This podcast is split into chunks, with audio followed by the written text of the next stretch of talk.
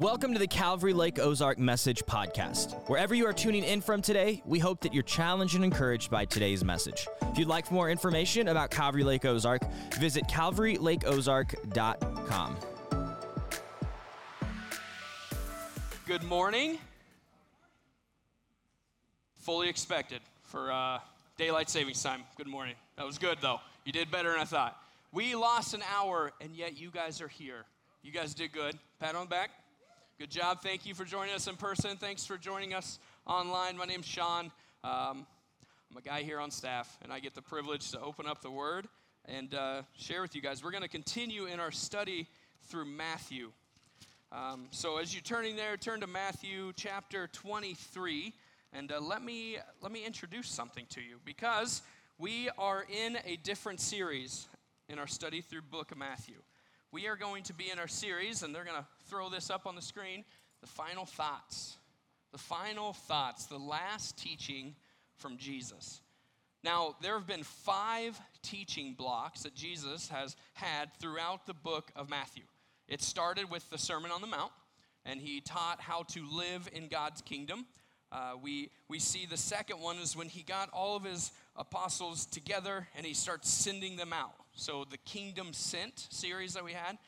And then Jesus goes in and he, he starts sharing these stories, and then he gives commentaries of each story, and, and we walk through the parables of Jesus. And then we finished with the unexpected, right? The unexpected kingdom living where it's you, you have honor by serving, you have revenge versus forgive, you have gaining wealth by giving wealth away, the unexpected teaching. And now we're here at the final thoughts. This is the last teaching from Jesus to the crowds that's recorded for us. And if you don't go ahead and already start reading ahead in chapter 23, if you're thinking about the very last teaching that Jesus is going to say to the crowds, you might be thinking that this last message is going to be one of grace. This last message is going to be one of love and mercy, one of a maybe an invitation to the salvation that he alone brings. But if you did read ahead, you know that it's none of those things, and it's actually a message of condemnation. The Apostle Paul wrote in Romans 2, verse 4, that it is the goodness of God that leads, that leads men to repentance. In other words, God's love and grace are a greater motivator to salvation than hellfire and brimstone. But Paul goes on to say in 1 Corinthians chapter 3 verse 15 that some will be saved by fire. That some will be saved by fire. And that is those who will not respond to God's grace and his goodness. Those people do need to hear a strong message. A strong message of judgment or condemnation. And I believe that is why, after spending three years of his ministry, because we're, we're rolling into the last week as well of his life. We're getting closer to that last week part. So, for three years of his ministry, Jesus preached grace and goodness of his Father to the crowds. And now, here we are, rolling into the last week, and Jesus gave this final word of judgment to a group of people. So, if you're there, let's go ahead and start reading. Verse uh, 1 in chapter 23 says Then Jesus said to the crowds and to his disciples, The scribes and the Pharisees sit on Moses' seat. So practice and observe whatever they tell you, but not what they do. For they preach, but they do not practice. They tie up heavy burdens, hard to bear, and lay them on people's shoulders, but they themselves are not willing to move them with their finger. They do all their deeds to be seen by others. For they make their phylacteries broad and their fringes long, and they love the place of honor at feasts and the best seats in the synagogues, and greetings in the marketplace, being called rabbi by others. But you are not to be called rabbi, for you have one teacher, and you are all brothers. And call no man your father on earth, for you have one Father who is in heaven. Neither be called instructors, for you have one instructor, the Christ. The greatest among you shall be your servant. Whoever exalts himself will be humbled, and whoever humbles himself will be exalted. But woe to you, scribes and Pharisees, hypocrites! For you shut the kingdom of heaven in people's faces. for you neither enter yourselves nor allow those who would enter to go in. Woe to you, scribes and Pharisees, hypocrites! For you travel across sea and land to make a single proselyte, and when he becomes a proselyte, you make him twice as much of a child of hell as yourselves. Woe to you, blind guides, who say, If anyone swears by the temple, it is nothing, but if anyone swears by the gold of the temple, he's bound by his oath. You blind fools! For which is greater, the gold or the temple that has made the gold sacred? And you say, if anyone swears by the altar, it is nothing, but if anyone swears by the gift that is on the altar, he is bound by his oath. You blind men, for which is greater, the gift or the altar that makes the gift sacred? So whoever swears by the altar swears by it and by everything on it. And whoever swears by the temple swears by it and by him who dwells in it. And whoever swears by heaven swears by the throne of God and by him who sits upon it. Let's pray. Heavenly Father, thank you so much for today. God, thank you for your word. God, I pray that you illuminate this text, that you lay it on our hearts, God, that you bring challenge, conviction, encouragement through your text, that, that we continue to be conformed to the image of your Son, Jesus, and we walk out of these, this room different than we walked into it. God, we love you and trust you and pray this in Jesus' name. Amen.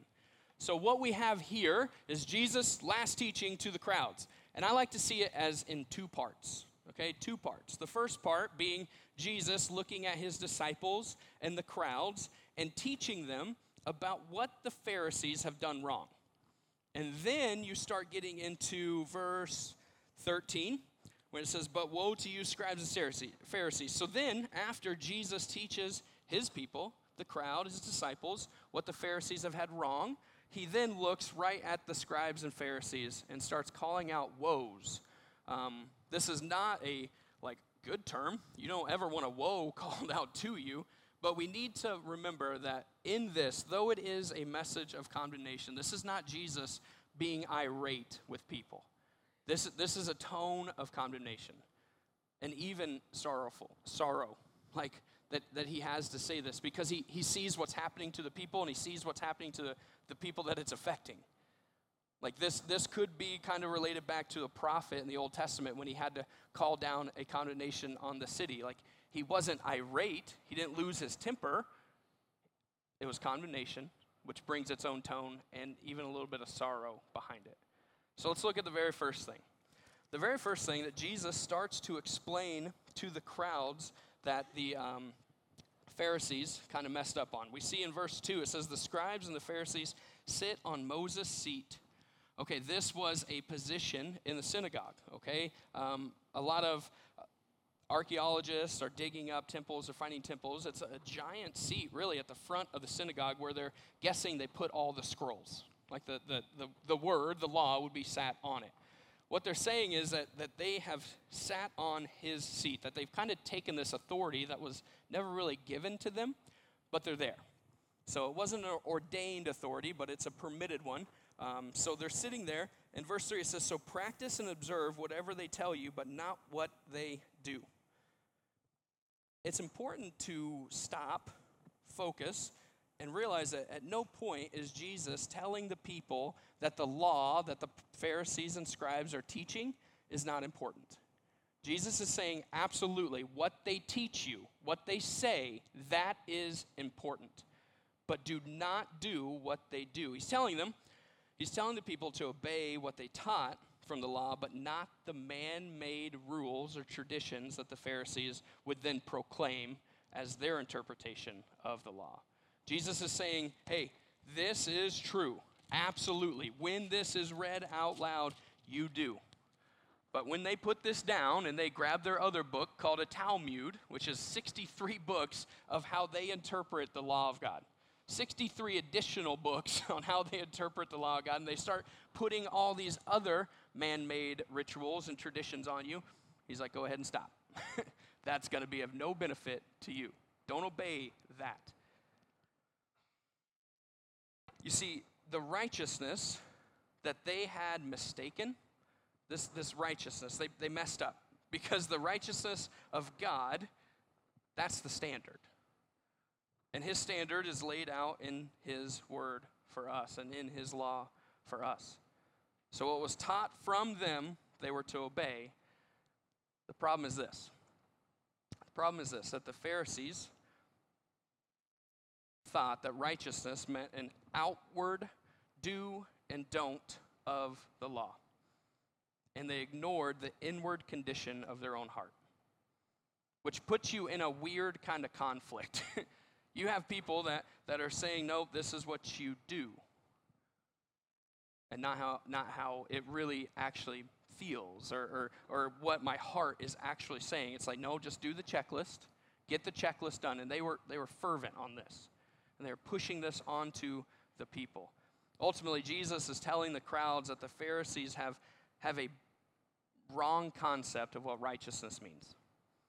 Jesus is saying, Here is your righteousness laid out for you. We see in the New Testament, 2 Timothy 3.16, says, All scriptures breathed out by God, profitable for teaching, reproof, for correction, and training in righteousness. We know that to be true, but Jesus is telling the people who've been oppressed by these, this group of religious elite, pushing their own man made rituals and traditions down upon them. He's saying, Trust this, don't trust them. And it's kind of harsh, right? It says, So practice verse 3 So practice and observe whatever they tell you, but do not, but not what they do. For they preach, but they do not practice. Let that never be said of us today. He keeps going on in verse 4. It says, They tie up heavy burdens, hard to bear, and lay them on people's shoulders, but they themselves are not willing to move them with their finger. Another thing that the Pharisees would do, and we kind of hit on it already, they would heap these heavy religious burdens on people around them. Remember their book, their 63 books called the Talmud of their interpretation of the law. It would be even how much weight you could lift on the Sabbath day. Like, it, it's crazy. Burdens that, because of the scribes and Pharisees' life and lifestyle and their resources, they were able to do. You know, burdens that, because of the way that they've shaped their life, they could do, and they had the resources to do it, and it really had no effect on their life, the scribe and Pharisees' life.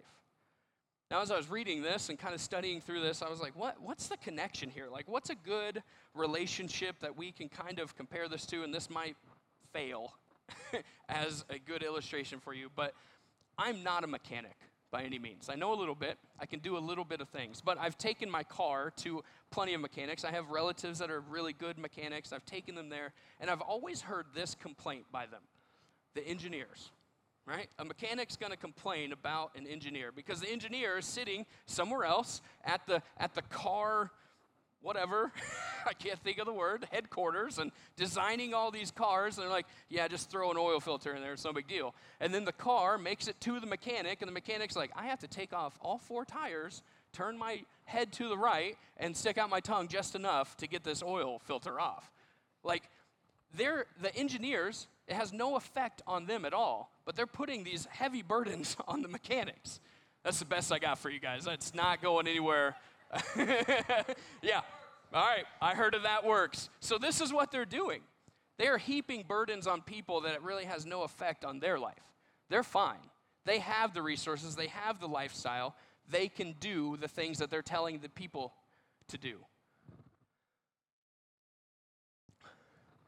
Ultimately, the Pharisees and the scribes were okay with saying, as they walked around and saw people falling underneath the weight of the burden, they're saying, you know, it's not lawful for you to do that. They're fine watching people be crippled by the weight that they've put on them and just going up and saying, yeah, you need to do a little bit better. That's not lawful for you to do. You know that, right? They're really good at the condemnation part, but they are horrible at saying, you know that this really isn't required? This is just something we've, we've kind of come up with. It's not required. Sorry that it crushed you. They're horrible at saying that. And honestly, this is in complete contrast to what Jesus taught when he said, My burden's light and my yoke is easy. Jesus had to make that statement because of what was happening in this day and age. The Pharisees and the scribes were just heaving these burdens on people. And Jesus came with them, came to them with truth, saying, My burden's light. My yoke is easy. It's clearly defined. This is what it is. Let me help you. So that's the second thing their ministry. They kind of had their ministry upside down. They had a wrong concept of what ministry looks like. And then we get to verse 5. It says, They do all their deeds to be seen by others.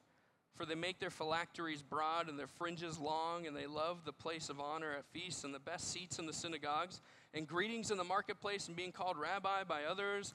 And then Jesus goes on and says, You're not supposed to be called rabbi, you're not supposed to be called father, you're not supposed to be called an instructor. And then 11, it says, The greatest among you shall be your servant. Whoever exalts himself will be humbled, and whoever humbles himself will be exalted.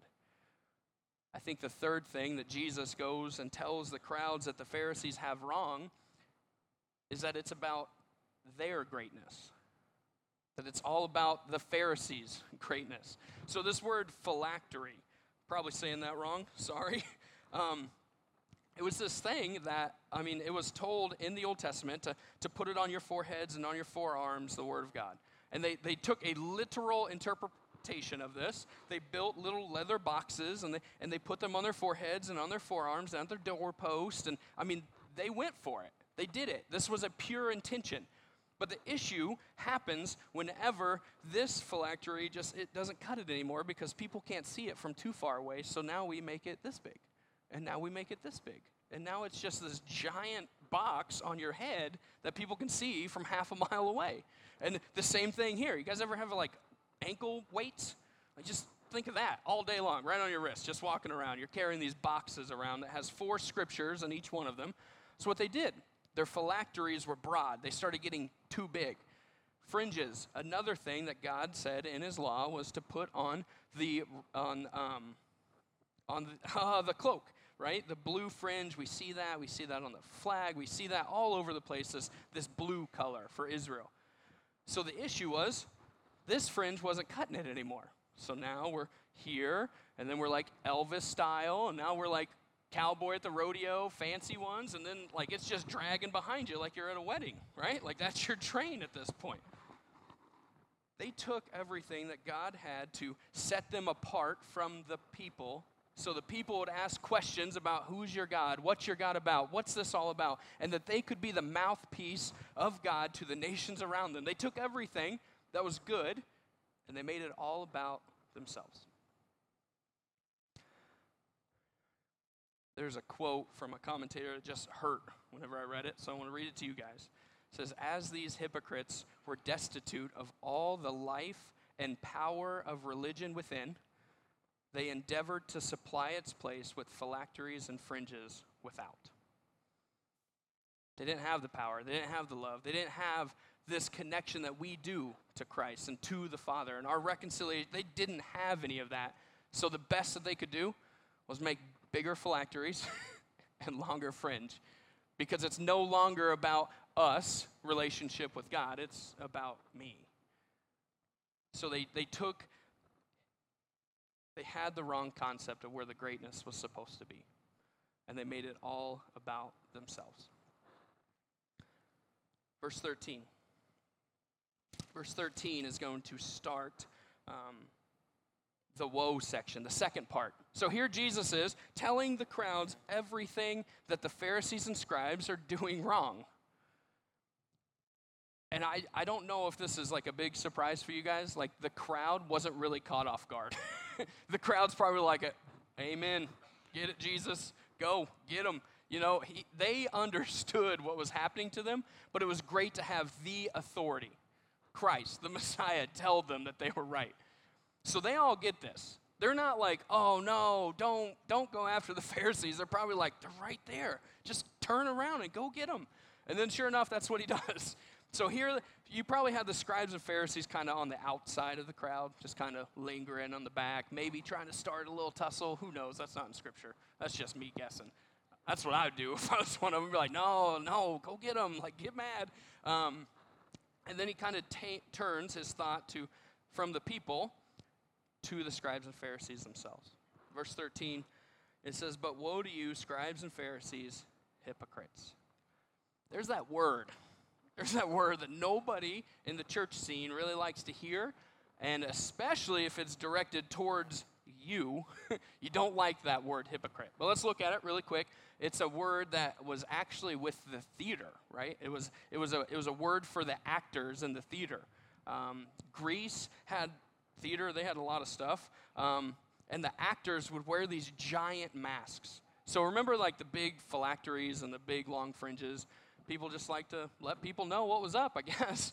But the, if, if their character was a sad character, they'd have a giant sad mask on, so you could tell from all the way around, uh, all the way at the back of the amphitheater. So here they were just actors that had kind of a facade that didn't match the inner reality.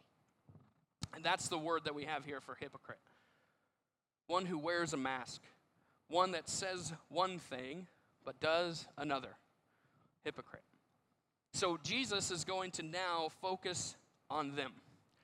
For the remainder of the passage that we have, he has three things that he's going to call them out on. Because maybe they're sitting in the back and they're like, no, I don't do that. Like, my fringe isn't the longest. It's up there, but it's not the longest. So, like, he's direct. He's like, okay, here we go. Condemnation, a tone of sorrow, not just irate. I'd, I'd lose it at this point. Three years, three years he's been teaching this. Their hardened hearts just show up in full effect. So he goes, and in verse 13, he says, For you shut the kingdom of heaven in people's faces, for you neither enter yourself nor allow those who would enter to go in. By teaching the man made traditions instead of God's truth, um, the Pharisees and scribes ultimately took away the key of knowledge. And they closed the door to salvation the scribes and Pharisees, in their pride, couldn't get past this door. And in their pride and heaving all these burdens and changing the priorities and, and, and changing the focus of what this relationship is with God to this is what I have to do as a checklist, and that's it. And if I do more good than bad, doors open, I'm in. Because of that, they themselves are kept out, and the people cannot even get in. This word, um, talking about kingdom of heaven is shut in people's faces for neither enter yourselves nor allow those who would enter to go in this this allow that word is like the people are trying like they're knocking on the door they're trying to pull open the door but it's locked because they've missed the entire boat They've changed everything about what it was supposed to be to what they thought it should be, and people no longer get to go in. It's really interesting. If you guys remember, the very first teaching that I talked about was the Sermon on the Mount. Sermon on the Mount. So go back, go back to Matthew chapter 5. Matthew chapter 5, verse 3. So remember, the Pharisees are pride, and in their pride, they have shut the door. Matthew 5, verse 3. Blessed are the poor in spirit, for theirs is the kingdom of heaven. Jesus is ultimately tying the very first teaching that he did in with the very last teaching that he did and showing the Pharisees and scribes on how they should have a kingdom life. Poor in spirit. The poor in spirit. Don't be prideful.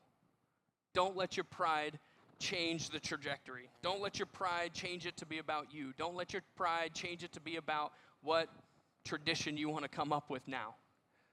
The poor in spirit. Keep going. Verse 15 it says, Woe to you, scribes and Pharisees, hypocrites. Second time that we hear this word, hypocrite. You do one thing and you, you say one thing and you do another. For you travel across sea and land to make a single proselyte, and when he becomes a proselyte, you make him twice as much a child of hell as yourself. The second woe is that the Pharisees were leading their converts on the wrong path. Not only were they teaching the wrong thing, that were leading the groups and the, and the crowds astray, when they made a convert, they put them on the wrong path, anyways. This proselyte is just, it's a convert. Um, they, would, they would go at any cost to win somebody, which is awesome. they're not condemned because of their lack of zeal of evangelism. That's not what Jesus is saying here. He's saying, yeah, hey, that's great. You had zeal. Uh, I think uh, Paul in Romans, right? They had zeal, but not according to knowledge. They had, the, they had the excitement, they had the passion, they had everything, and they went and they did it. They did it wrong. Because instead of winning them to God, to Christ, they won them to their form of religion. And they couldn't introduce them to the living God. And in so doing, they made them twice as worse off as they are themselves. Because a convert usually shows more zeal than the leader does himself. So think of generations of doing this. By the time Jesus is talking to them here in his last teaching, there's a lot of converts that have happened. And they are very, they have a lot of zeal.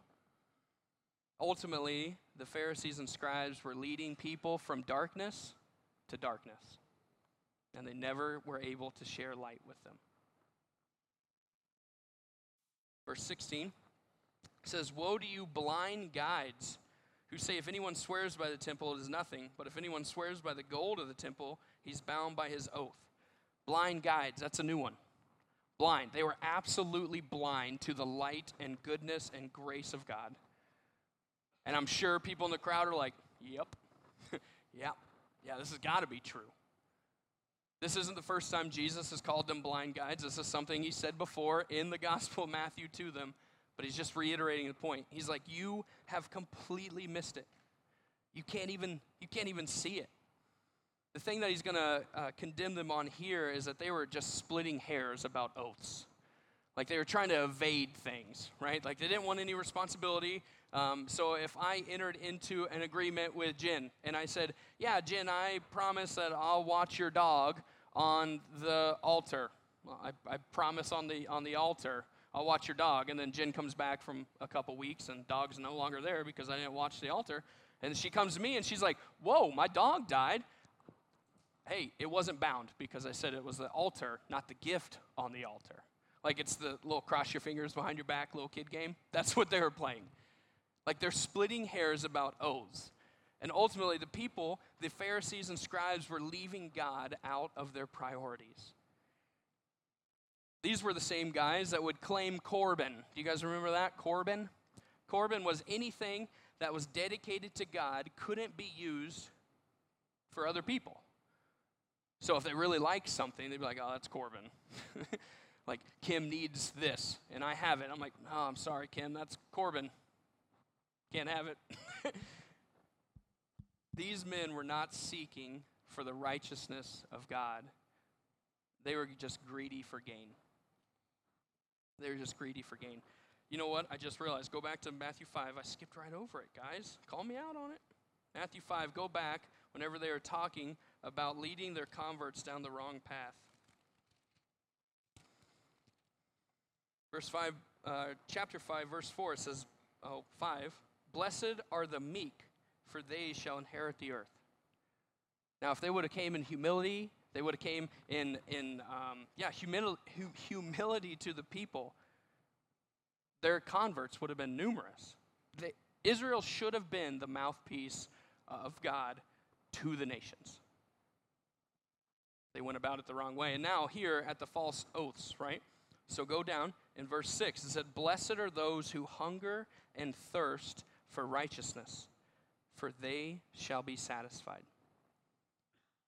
Because they were willing to split hairs about oaths and try to get out of certain things because, you know, of a little, my fingers were crossed behind my back, these men were not seeking for the righteousness of God.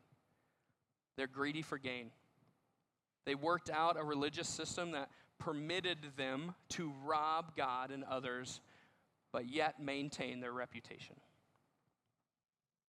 So, those are the three woes to the scribes and Pharisees that, that they shut the kingdom of heaven for themselves and for other people, that they led converts on the wrong path, made them dedicated converts to the wrong cause, and that they just they had false oaths. God's like, listen, if you're going to pray or, or swear on the altar, you're swearing on everything in there. He's like, there's no way out. There's no evasion from this. Your word's your word, your yes is a yes, and your no is a no, and he's calling them out on it, um, and, and their whole religious system.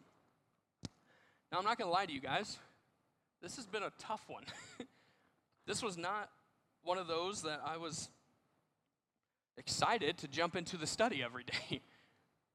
because this is one of those passages that just kind of just turn a mirror and then you're looking at it as you're reading it and you're like, oh, here we go. So, in conclusion, I just want to cover this for us. This is going to be a while. This is a long conclusion. You guys know that. I talk a lot. Sorry. What does this mean for us today? What does looking at this passage, seeing the last teaching of Jesus, seeing how he corrected the Pharisees in front of the crowd, and then gave them condemnation on three things. There's still four more to go. We'll pick that up next week. On three things. What does this mean for us today? Like, how can we apply this to our lives? Now, I don't want to, I'm going to be looking out here, but don't think I'm staring at any one of you. this is a conversation that I've just had with myself over the last week or two. So here we go. Jesus told the crowd the problems with the Pharisees. I had a question why would he be talking to the crowd instead of just the Pharisees? Like, why wouldn't he just go and talk to the Pharisees? In a sense, I think Jesus was finished talking to the Pharisees. Multiple times, Jesus had addressed them, but their hardened hearts were evident. But what stuck out to me was who would have been in that crowd that Jesus was talking to. There's absolutely people who needed to break free from the legalistic tyranny that the Pharisees and scribes set up. Absolutely. But this crowd would also have another group of people in it, and it's Jesus' disciples. Jesus' disciples then and then, right then and, and then even into the future, they're possibly future followers, followers of him and disciples of his. So why did he talk to the crowd instead of the Pharisees? I think it's was this. One, to let the people know what was true and the priorities, and possibly one last appeal to the scribes and Pharisees. One last chance to talk to them. But I also think it was because he was warning his followers about what could happen to them in the future with similar behavior. And that warning, church, is for us today as well.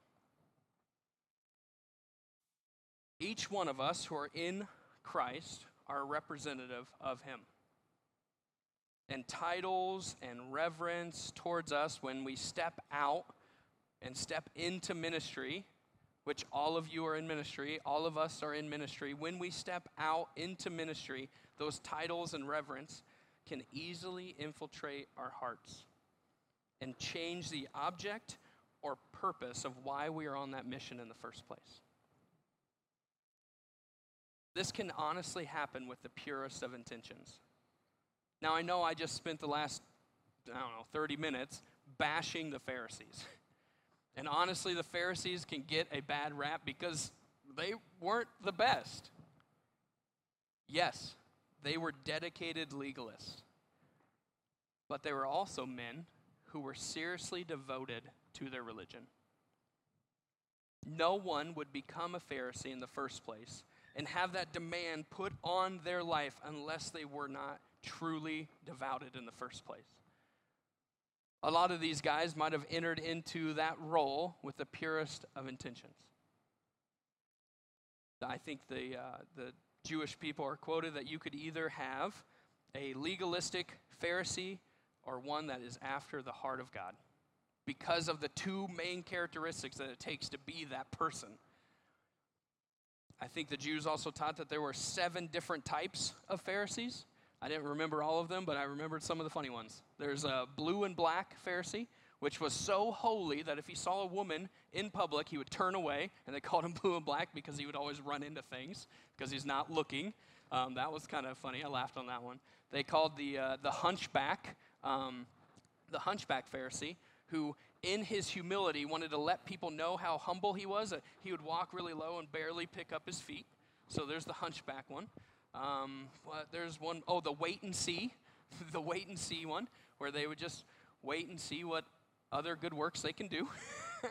there was the shoulder Pharisee that, that put all of his good works on his shoulder and let everyone see it. And then finally, there's seven of them, Six of them are not good ones. And then finally, there's the last one that they, and it was last on the list God fearing Pharisee that did everything because of his love that he had for his Creator. Six of them were bad, but one of them were good. And the Pharisees can get a bad rap, but we must be careful to always look at ourselves through the mirror of God's Word. Because we can enter into ministry with the purest of intentions, but because of titles and reverence, it can start kind of clouding up the water. Looking back at the conversation Jesus had with the crowd, he discusses three things that the Pharisees had wrong had a wrong concept of, and we've already covered it. One is their righteousness, the other is a ministry, and the third finally is greatness. And the problem that they had, to sum it all up, is that they took it from his righteousness, his ministry, and his greatness to my righteousness, my ministry, my greatness. Church, here's some lessons that I've learned throughout these last couple weeks. It's about His righteousness and not ours.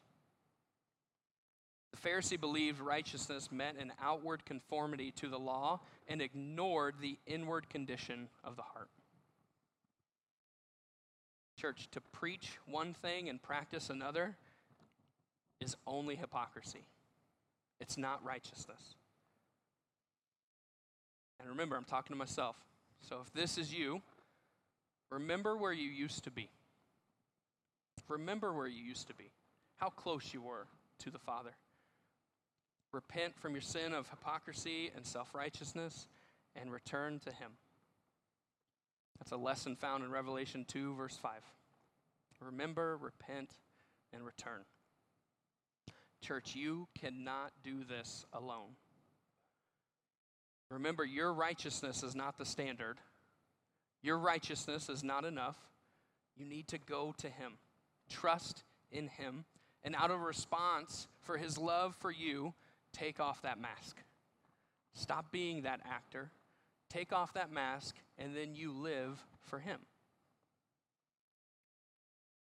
Second thing is that it's about His ministry and His gospel of grace and not our thought on it.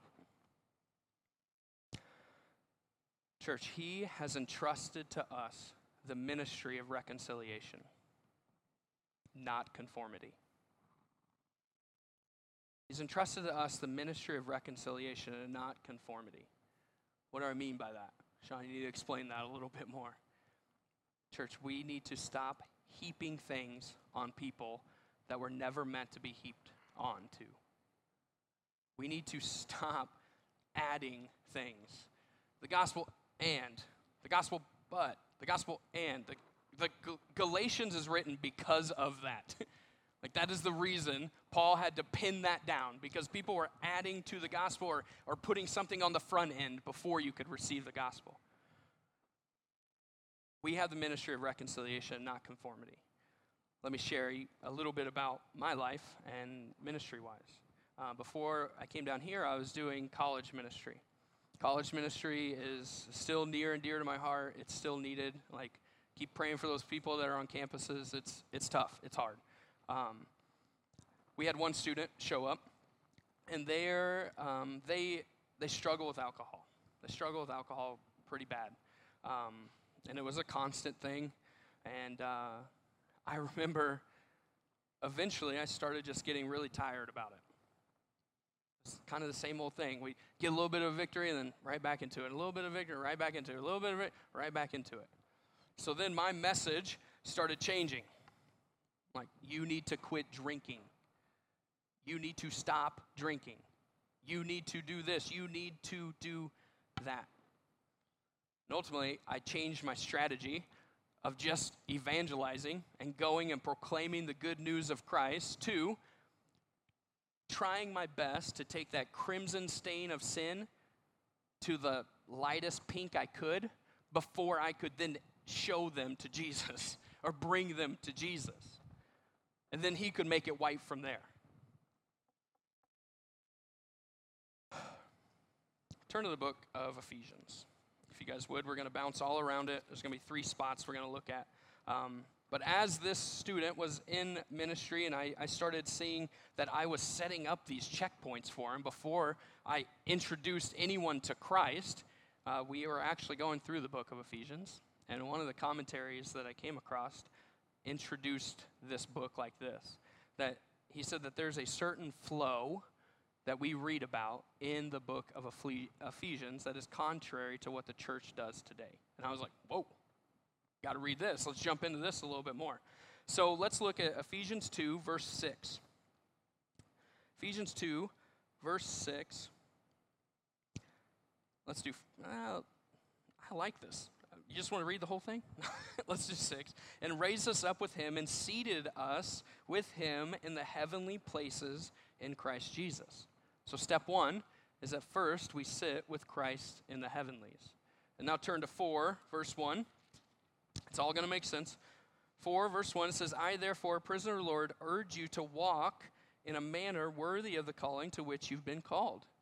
Now, 6, 1 says, Children, obey your parents in the Lord, for this is right. Honor your mother and your father. This is the first. Oh, I might have typed this one wrong. Nope, hang on. 15. Man, I wrote that one down wrong, guys. I am so sorry. It's stand fast, wherever stand fast is. There it is, verse 10. Forgot the zero. Or 11. Put on the whole armor of God that you may be able to stand against the schemes of the devil. Church, we think that if we stand fast and we hold our ground, then we can start walking in a manner worthy of the call that we've been, and then maybe one day we're going to make it to the heavenlies.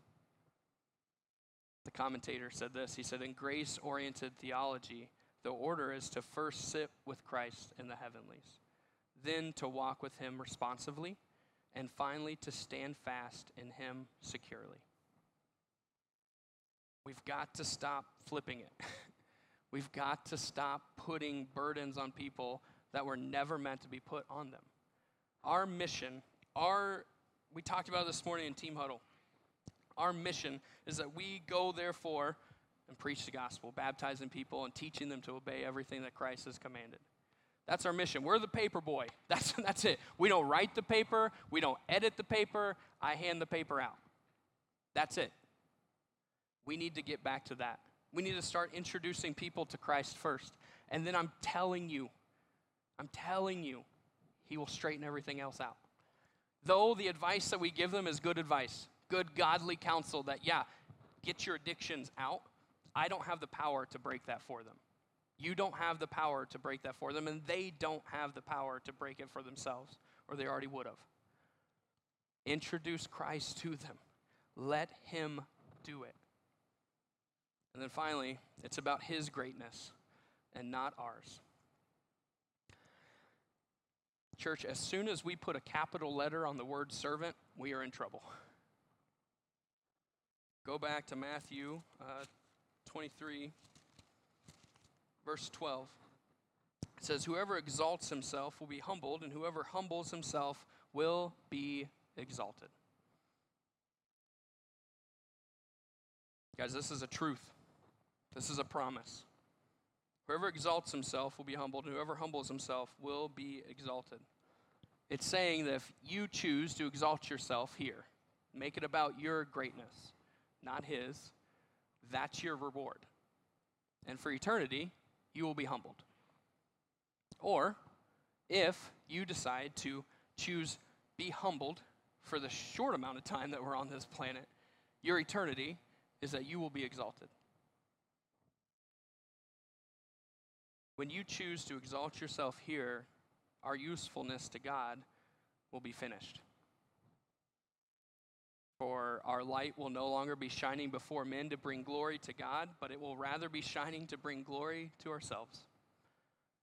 And thus, that's what we end with, and that's the reward that we get here on earth. Church, it's about His righteousness, it's about His ministry, and it's about His greatness. I know that we can feel beat up after this kind of passage. when you read the word hypocrite, you know you're in for it already. But the really cool thing is this that because we're His, we can remember, we can repent, and we can return. And He's faithful, and He's good, and He's our hope. We're not stuck in this hypocrisy. We're not stuck in having the wrong concepts. Go to Him. Trust Him. Love Him. He's there. I promise you. Let's pray. Heavenly Father, thank you so much for today, God. Thank you for your word. Thank you for the challenge that it brings. God, I pray that you spoke to our hearts today. You took me out of the equation. God, that you just you help us.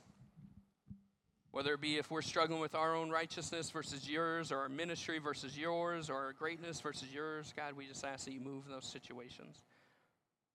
God, that you have us remember, that you have us repent, that you have us return. God, I pray for strength, pray for opportunities even to go out and, and, and put into practice the things that you've taught us, to be a good representative, representative of you to the world around us. God, that we show them you and you alone, and we watch you work. God, we love you, we trust you, and we pray these things in Jesus' name. And everyone said,